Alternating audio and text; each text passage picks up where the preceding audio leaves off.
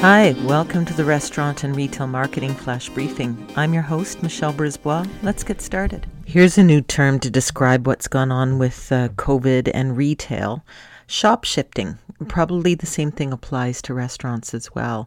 It's about consumers spending the same as they did before or even more on their food, uh, be it grocery or restaurant or even other retail items, but where they're buying it has changed.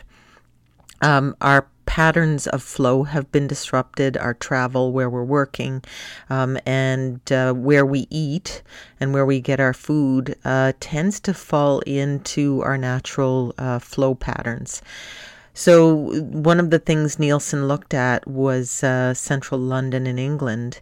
And with so many people working from home, these business hubs and travel hubs in the middle of the city, uh, those grocery stores have seen up to 15% drop, whereas the grocery stores in the suburbs have seen a corresponding 15% spike. So it's uh, the same or more money, uh, but it's just shifted to these um, more suburban and rural outlets. Will this continue? that remains to be seen. All uh, suggestions are that this exodus out of the city uh, is not temporary. A friend of mine was telling me the other day that her son just got uh, some pretty, a pretty sweet rent deal on a, a, pretty good apartment in New York City. I know the same thing's happening here in Canada.